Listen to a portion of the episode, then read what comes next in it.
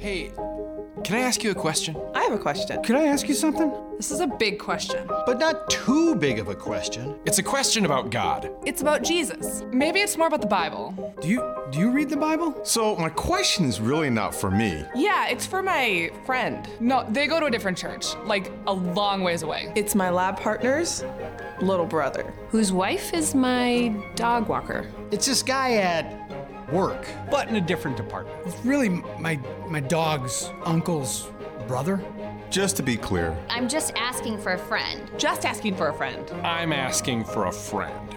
Asking for a friend. Just asking for a friend. Do do dogs even have uncles? Man, that's so good. Well, hey, good morning and welcome everyone. Just a quick heads up I have decided, just in the spur of the moment, to change my message. We're gonna be looking at the question Do dogs have uncles? All right, so I hope you're okay with that. But no, it's good to be together with you. Paul Ham over at West Tonka ICU. That was all volunteers, people from our church with our creative team. Can we just give them a round of applause? We've got some talented people here at Westwood. Well, my name is Zac Bush, and I have the joy of serving as one of the pastors here at Westwood. And it's my honor today to kick off this sermon series called Asking for a Friend. Now, why this series? Well, a few months back, we put out a survey asking every person here a little bit of the, the, the, idea of what are some of the questions that you are wrestling with right now in terms of life and of faith. And when it was all said and done, we had over 800 responses. And so for the next 800 Sundays, we're going to be, I'm kidding.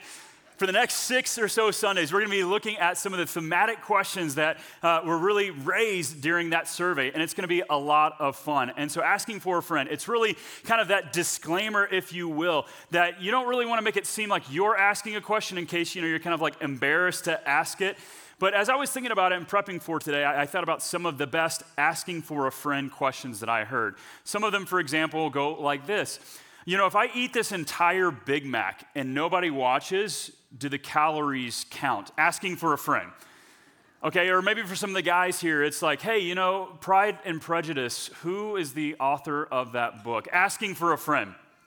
Okay, or this one, you know, as a southerner, it's like, hey, Minnesota, what's up with your weather? Asking for a friend. Okay, any, anyone amen to that? Amen to that? But what we ultimately see is that whenever you begin to put that disclaimer out there, there's oftentimes a little bit of maybe shame, guilt, or fear because you don't want to be embarrassed for thinking, I don't know enough about these questions. And so I'm going to put a little distance between myself and that question so that I may not look foolish. And I think that this is so important for us because, like I said, over the next several weeks, we're going to be digging into these questions. And so I just want to invite you and just encourage you. It's not foolish for you to ask these questions.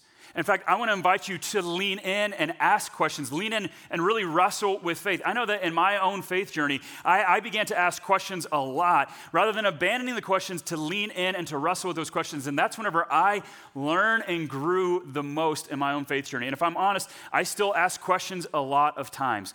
But over the next several weeks, we'll look at questions like this uh, Why is the church and Christians, why are they sometimes so judgmental? Asking for a friend. Okay, we're going to look at the question of, you know, if God is all good, why is there so much suffering? Asking for a friend. And so today it's my joy to kick off the topic, digging into the question how do we know that the Bible is reliable? I know you're not asking that question, you have friends that are asking that question. Do you see what I did there? Okay, so asking for a friend, how can we know the Bible is trustworthy, credible, and reliable? And it got me thinking a little bit to set the stage for us a bit. Uh, there have been some surveys done over the last 40 plus years looking at the state of American citizens who really had a view to Christianity and to things of faith. And so they asked people to respond back in 1976 to this question. The question was this The Bible is the actual Word of God. Okay, yes or no, or how do you respond? In 1976, just kind of a general population, 38% would have said yes, the Bible is the actual Word of God, asking Americans. Well, fast forward 40 years later, in 2017, 24% would have said yes. So in 40 years, there was a 14% drop. People began to kind of ask that question Is the Bible the actual Word of God? But it's not only that, another statistic is really digging into the younger population, the population of 18 to 29 year olds, asking that question. In 1976, 32% would have said yes, so one in three. But now in 2017, 12% would have said yes. That is a 20% drop. And so you can begin to see and unpack that uh, in today's day and age, there are people that are continually questioning is the Bible credible, reliable, trustworthy? And really, what is the purpose of Scripture? And so some of you might be sitting in that statistic and you might think to yourself, man, I'm one of those people kind of in that 30% range where, yeah, I believe that the, the Bible is God's word. And, and so you might see some of these stats and kind of have some concern or fear. And that's okay too. Maybe for some of you, though, you might be in that majority and you might think to yourself, yeah, I don't believe that the Bible is God's word. I, I don't see the point, I don't see the purpose in that. And if that's you, I want to say thank you. Thank you for being here with us today.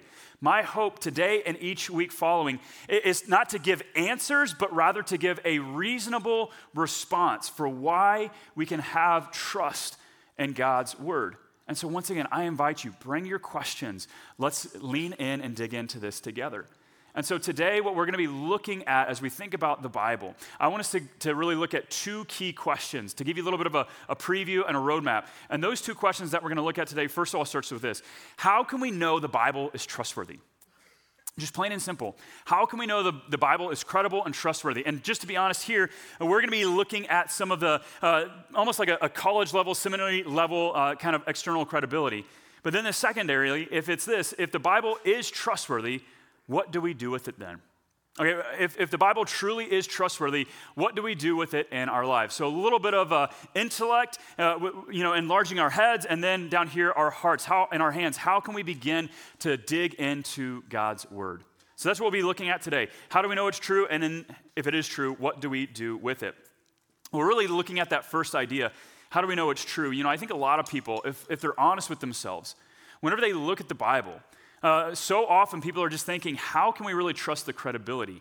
Because, you know, there is a time gap between where we are now today in 2023 and 2,000 years ago. And a lot of people say, you know what, I feel like the Bible, the message has been distorted. I mean, it has to have been distorted over the last hundreds of years. And so, what we're going to be looking at to really uh, affirm the reliability is this we'll look at first an external and then second an internal reliability for Scripture.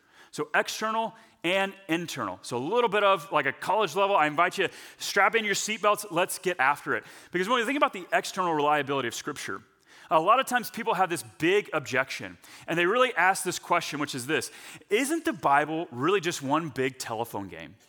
Okay, isn't the Bible just one big telephone game? Okay, for those of you who have never played the telephone game, it's a riot. Maybe you can go home and play that today with some family members, but here's how you play the telephone game. Okay, you get a string of people lined up uh, shoulder to shoulder, and, and, what they begin to do is, is one person shares a message, and then that gets passed down to the next person, down to the next person, down to the next person, down to the next person, and the idea is that that first person is really gonna share really a goofy, crazy, kind of audacious statement. And the crazier the statement, the more fun the game is. Okay, so here's what it would look like. The person at the very end with the original message would say something like this Water buffaloes. Water buffaloes stomp steadily through raw potatoes to create creamy au jus. Y'all got that? Okay, so you begin to see it's like, what is going through Zac's mind right now? Okay, Joel talks about how he always has the, the monkeys in his brains. I've got water buffaloes, I guess, okay? More stampeding through my mind. But you can just imagine as that crazy statement about water buffaloes is passed down to the next person, down to the next person, down to the next person, when it gets to that final person and they share the message, guess what? They're not going to be referencing water buffaloes and creamy au jus, okay? It's going to be completely distorted and completely different. And so now all of a sudden people are like, well, that's what the Bible is like, isn't it? Because it's just been one distorted telephone game passed along. The original message is completely lost. But the one thing that we can begin to look at is really a test. And this is where external reliability comes in. And that test that we can apply to Scripture is this it's called textual criticism. Okay, and textual criticism is used not just on the Bible, but other historical documents that can really begin to unpack from an external viewpoint how reliable are these letters, these books, these documentations. And the way that textual criticism works is it looks at two things. It looks at manuscript copies. And the idea is the greater number of manuscript copies, the better. But then it also looks at what is the timing between the original, perceived original message when things were written and the timing of when those copies emerged. So, what you really want is you want a high number of copies of manuscripts and you want a tight timeline, okay? So it's kind of like deep and wide, all right? You want a high level manuscripts and a tight timeline when it comes to textual criticism. And so let's just kind of unpack how is it exactly that ancient documents were passed along? Let me let you in on a little something. Uh, they were used by scribes, and the reason for this is because 2,000 years ago, there was no such thing as Xerox. I know, right? Kind of crazy. So here's what we had we had scribes who would receive a letter or a, a, message or a story.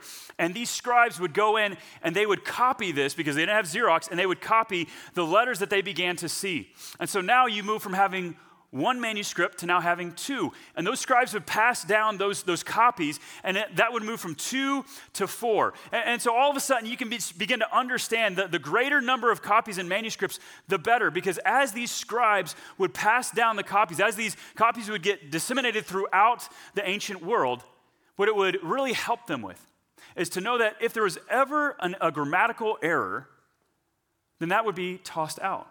So just imagine that if you have all of a sudden 10 different manuscript copies, nine say one thing and one says the other, then they would look at that and they would say, oh, you know what? This doesn't necessarily jive. There's a grammatical error or there's an internal error, and they would throw that out. And so that helps us to understand how do we know that the scribes were actually writing well? Well, first of all, they were professionals. They were professionals in what they did in their craft and in their trade.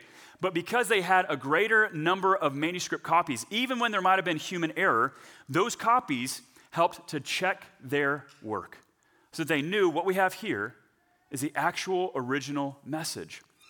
And so, whenever you think about this, applying it to the telephone game, imagine that the telephone game works really well whenever it's one person passing the message along to the next person, passing it along to the next person. But if you have that original message and it's shared publicly to two people, and then those two people share it with two people. Now all of a sudden you have four different people who have heard the original message. And if one of those four shares something that's different, the other three can then begin to correct their thinking. So that's how it's so important. That's why it's so important to have a high number of manuscripts and manuscript copies because you throw out the ones that are wrong, you destroy them. But then whenever you look about it, you think about what about the timeline and the time frame of it all? Well, if somebody in the telephone game shares something, and then the, the next person or, or people wait two, three hours, maybe even to the next day, obviously it's like there's a time gap there, and there's more distortion that could have happened in that time gap. So, once again, we got to have a very tight timeline and a lot of manuscript copies. And that's not even just talking about the idea that this is written down.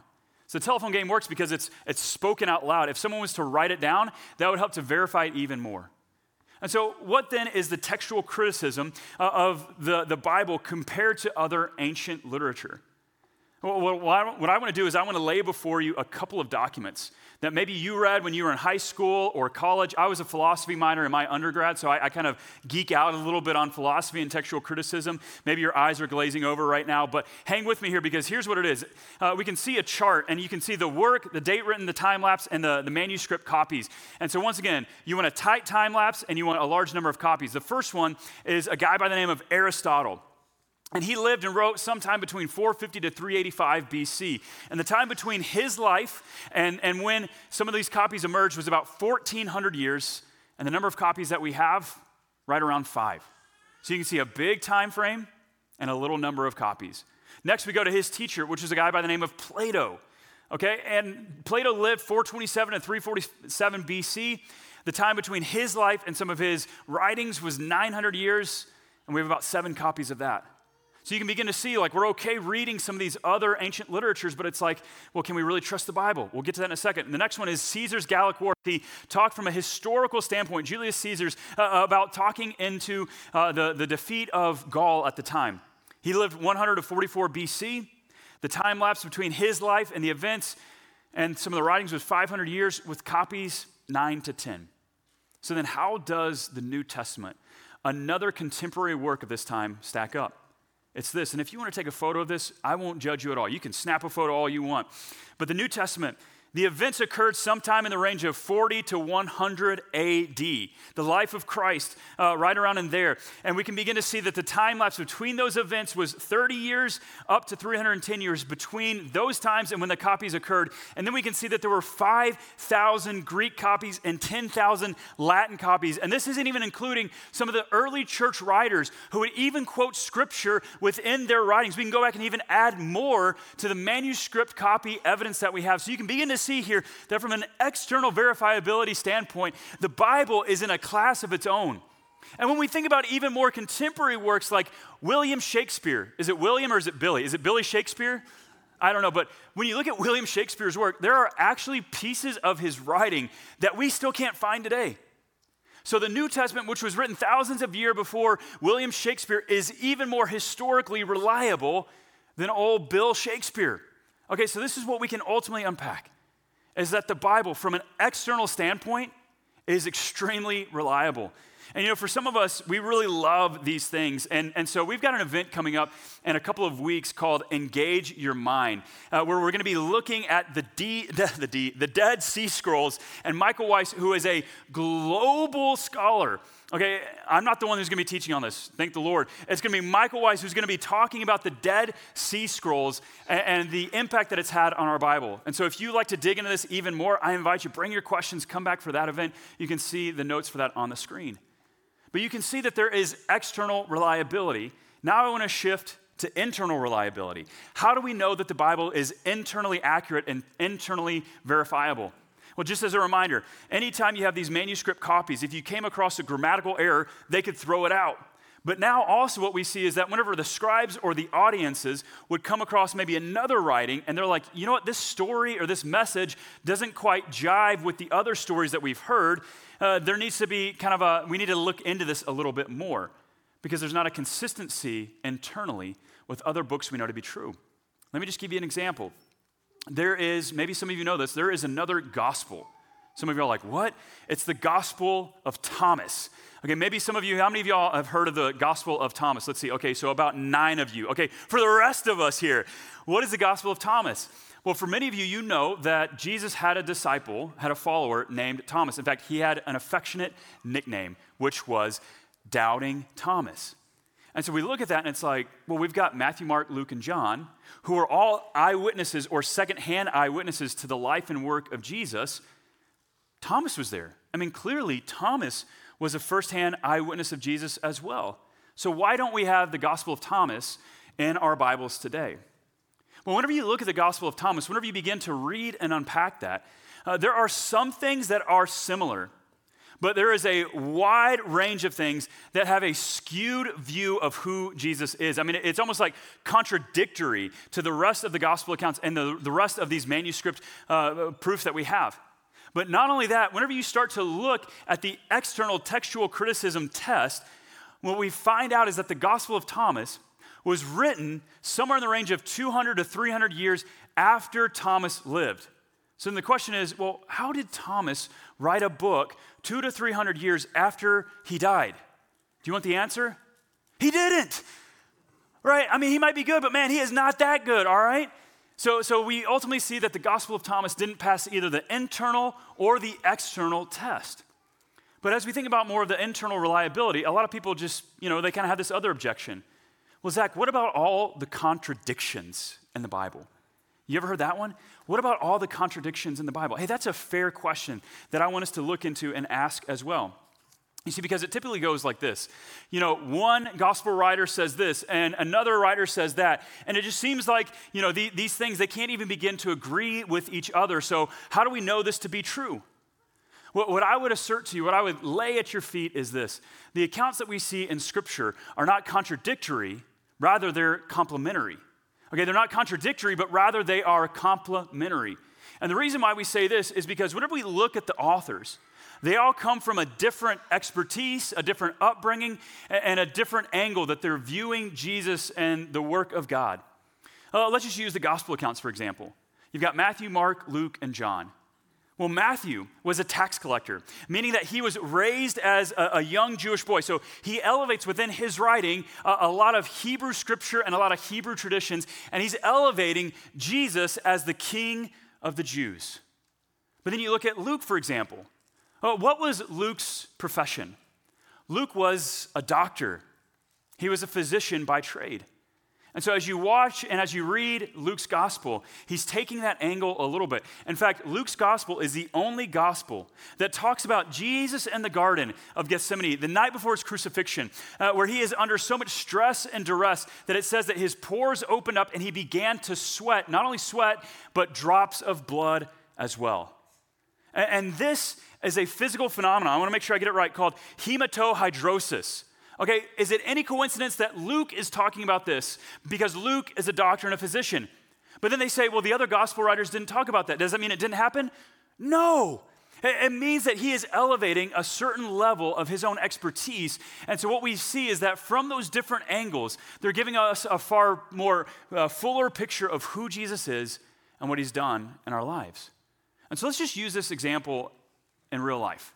Suppose you're downtown or, or, or somewhere else and you see a car accident, a car crash. And standing on three different corners, there are eyewitnesses, but each of those eyewitnesses come from a different background. Suppose there's a mechanic on one corner. Well, that mechanic is going to look and say, well, hey, here's the make, model, trims, maybe even the, the, the tires that were used on each car.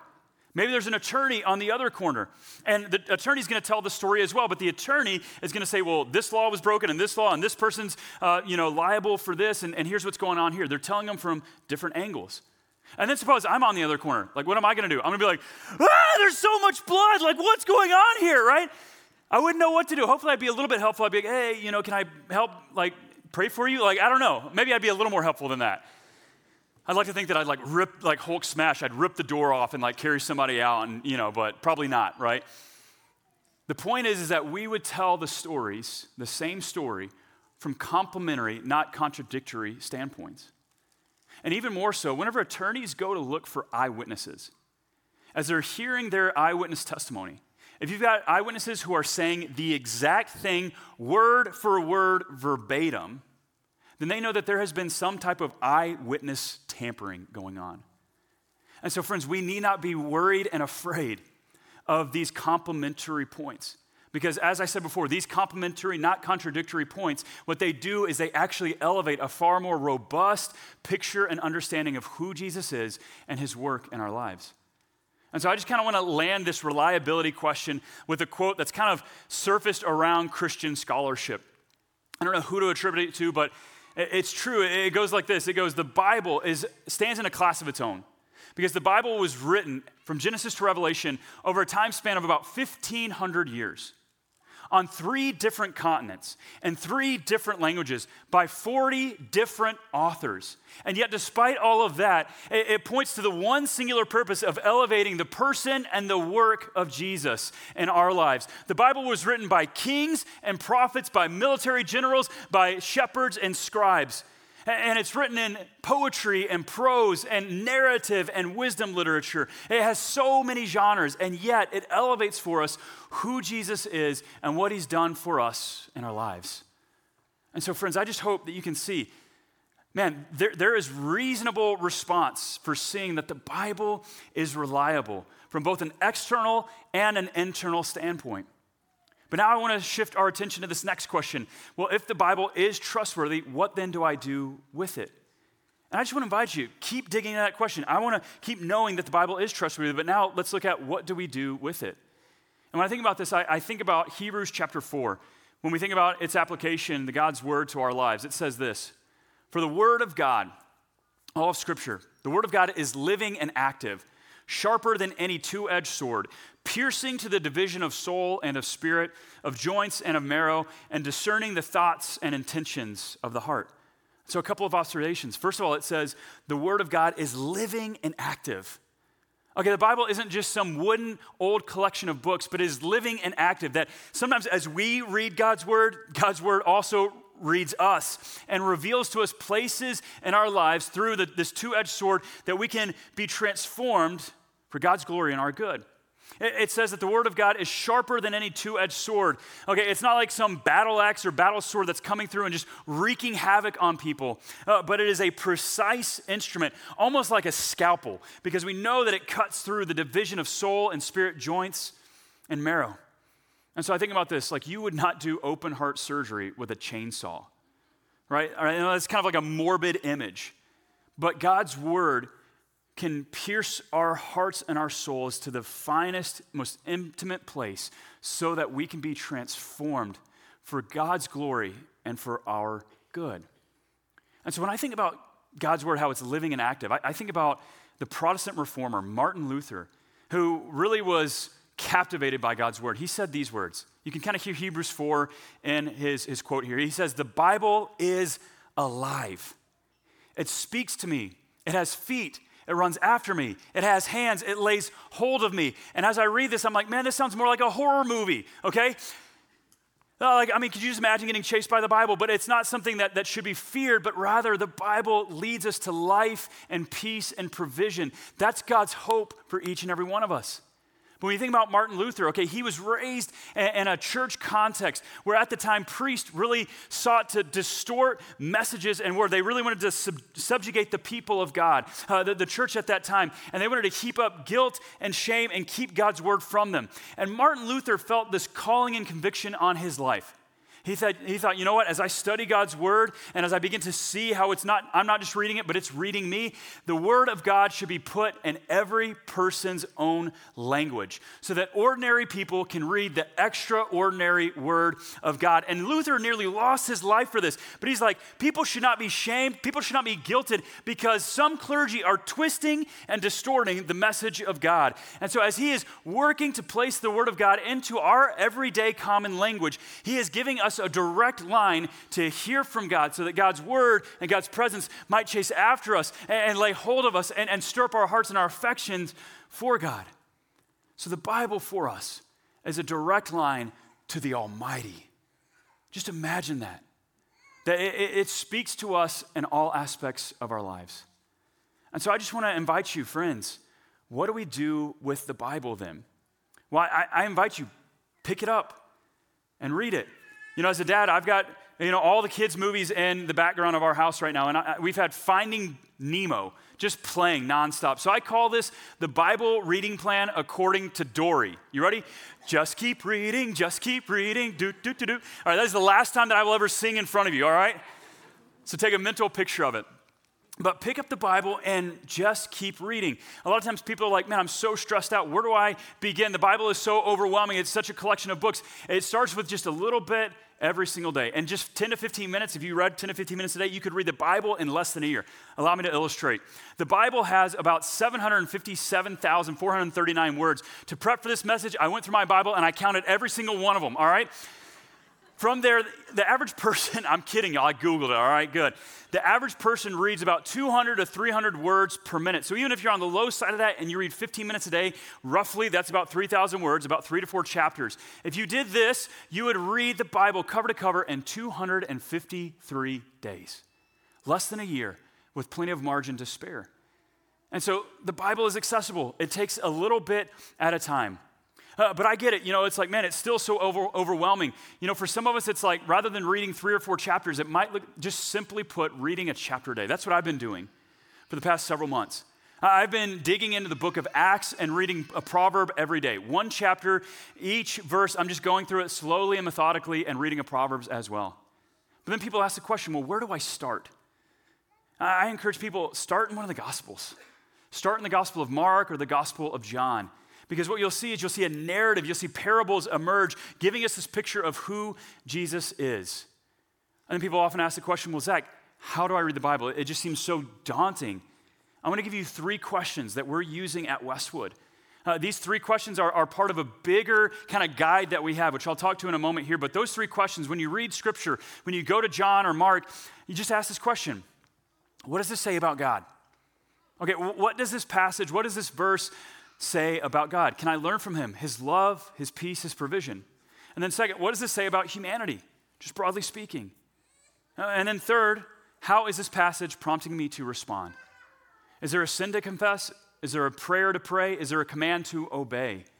And when you start to ask these three questions, you'll see the Word of God come alive in your life to help us be and love like Jesus in all things. And so, like I said, this is part of one of the, the, things that we are rolling out for folks. And a lot of times we hear from people, it's like, yeah, I get the questions, I get where to start, but I just need a guide. I need a friend, I need a, a coach, somebody to help me in that. And so, what we've started to do here at Westwood, we, we have actually rolled that out uh, to where people can sit with a friend who will guide them and direct them and coach them through how to read God's Word. Some of the richest moments are whenever I sit with other people and we read God's Word together. And so, if that's you, I just invite you. You can fill it out on your engagement card, which will pop up here in a little bit, or you can head out to our info spots at all of our campuses. We have people there who would love to journey with you, to be guides and coaches to help you in this idea of discovering the Bible for yourself. But not only that, at, the info spot, we've got Bibles there as well. We invite you, pick up a Bible and just keep reading. Well, one of the amazing stories is that we had a cool instance of somebody who was impacted by this methodology of studying the Bible, of having a coach and a guide walk through them. For the last six or seven weeks, uh, there's a gentleman named Brandon, and Brandon stood on this stage last Sunday as he was baptized. He said, As a dad, I want to be a model of faith for my family and for my kids. I want to say, I have decided to follow Jesus. And then he went down in the waters and he got baptized. And I had a chance to chat with Brandon this last week and, and ask him a little bit about uh, what led up to that baptism. And he said he and his coach, his guide, a guy by the name of Ben, had been meeting for about six or seven weeks using these questions and a few others. And I said, Well, Brandon, how has that impacted your life? And then he shared, well, you know what? We lost a beloved family member. We've navigated some uncertainty with career changes. We've also had some scary health moments. But because we've been digging into God's word with each other, I have greater profound sense of God's wisdom, God's provision, God's peace, and even purpose through the hardships and difficulties. That's what it looks like to walk through God's word with another person. So if that's you, stop out at the info spot or fill out that engagement card. But, friends, I hope that you can see a reasonable response that the Bible, from an external and internal case, is reliable, it is trustworthy. We can lean on it and read it. And then, my invitation to you is this just keep reading. Keep reading it that we might be and love like Jesus, transformed into his image for his glory and for our good. Well, friends, today is a special day because not only are we kicking off asking for a friend, but it is an opportunity for us to bring to conclusion this Love Builds initiative, which we have journeyed through for the last several months. So I've got a friend here. I call him a friend. He may, may not want to claim me as a friend, but Joel, asking for a friend. How did Love Builds go? Let's give it up for Joel.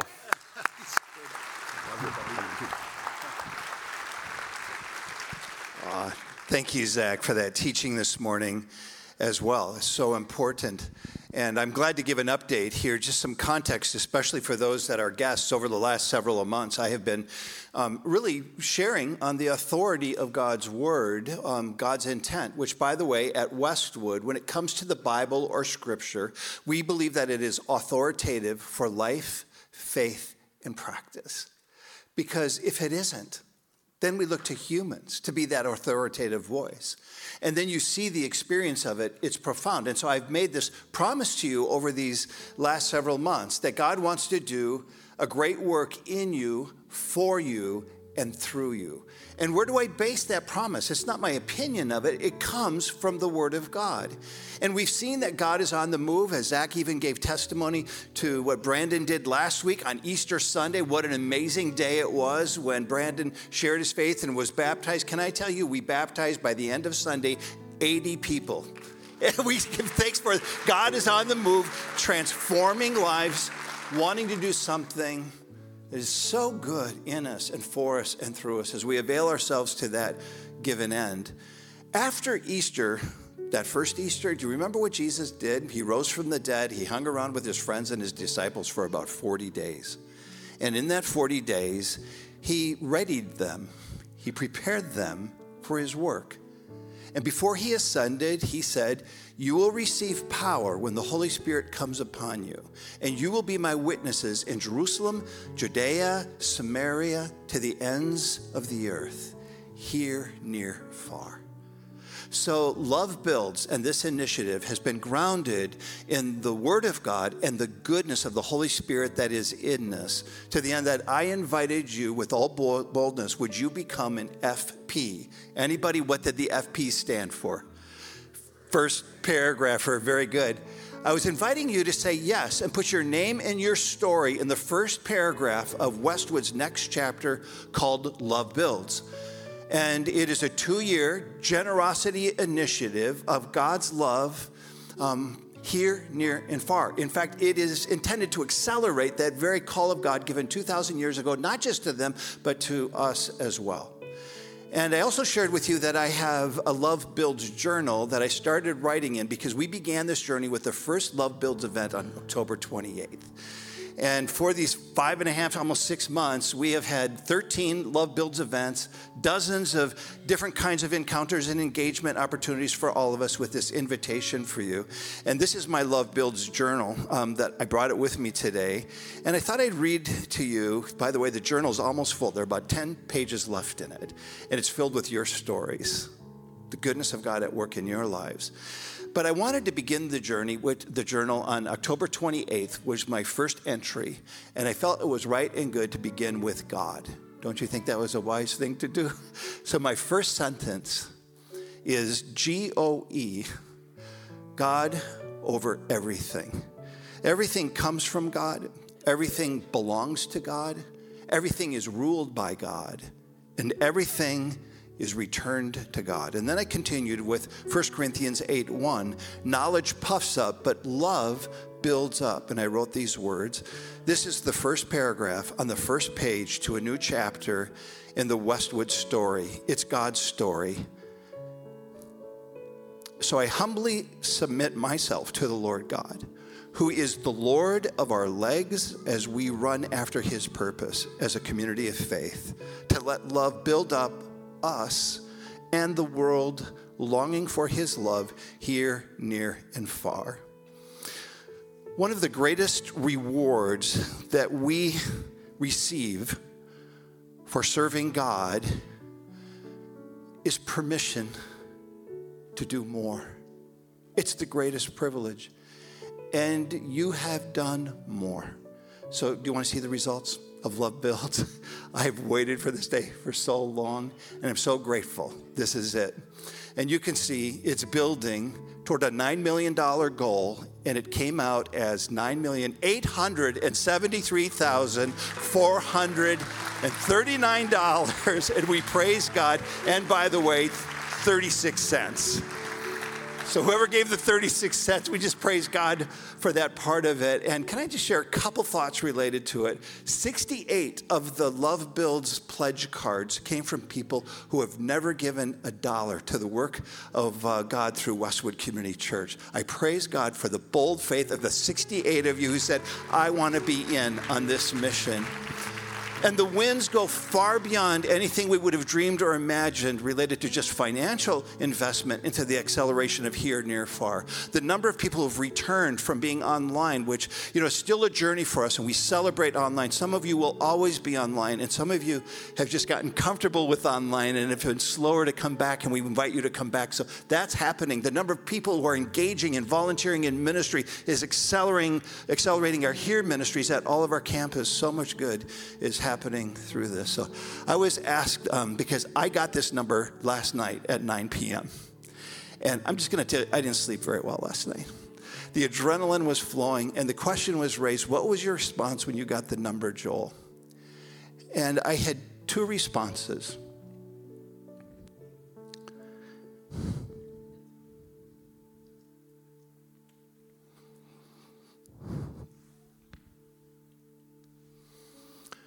The first was just humble gratitude that God would do this within our community of faith. It's so absolutely extraordinary. And the other side of me thought, we should really uncork the finest champagne in the world, just figuratively speaking, um, but I, we should. Jesus is worth all of our lives and all we could give to him. So let's do a both and. Um, I'd like to share with you the last page of my journal, which I wrote after 9 p.m. last night, and I'm sure that there'll be a few more pages still to come. But the last page of my journal, I wrote the prayer of David from 1 Chronicles 29 13. Now, our God, we give you thanks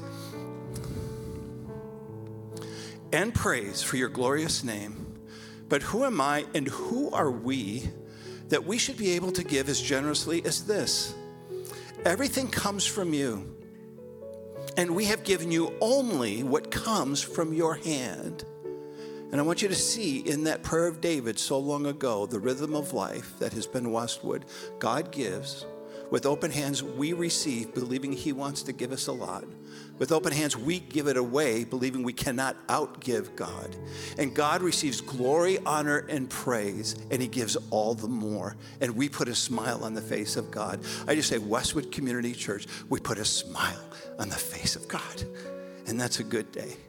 So I want to wrap up with just this thought because this year our key word for 2023 is confidence, to grow in confidence. And I base that on the authority of God's word in Hebrews 4:16. In a moment we're going to recite it together, but throughout the course of the year I will salt and pepper that key word of confidence because we will grow in confidence in Christ, not self in 2023. Let that be your prayer that we will grow not with um, self esteem, but Christ esteem. So I'm going to invite you to stand wherever you might be, even if you're at home, and declare together in unison the authority of God's word and the promise that comes from Hebrews 4:16 with gladness of heart join me. Let us then approach God's throne of grace with confidence so that we may receive mercy and find grace to help us in our time of need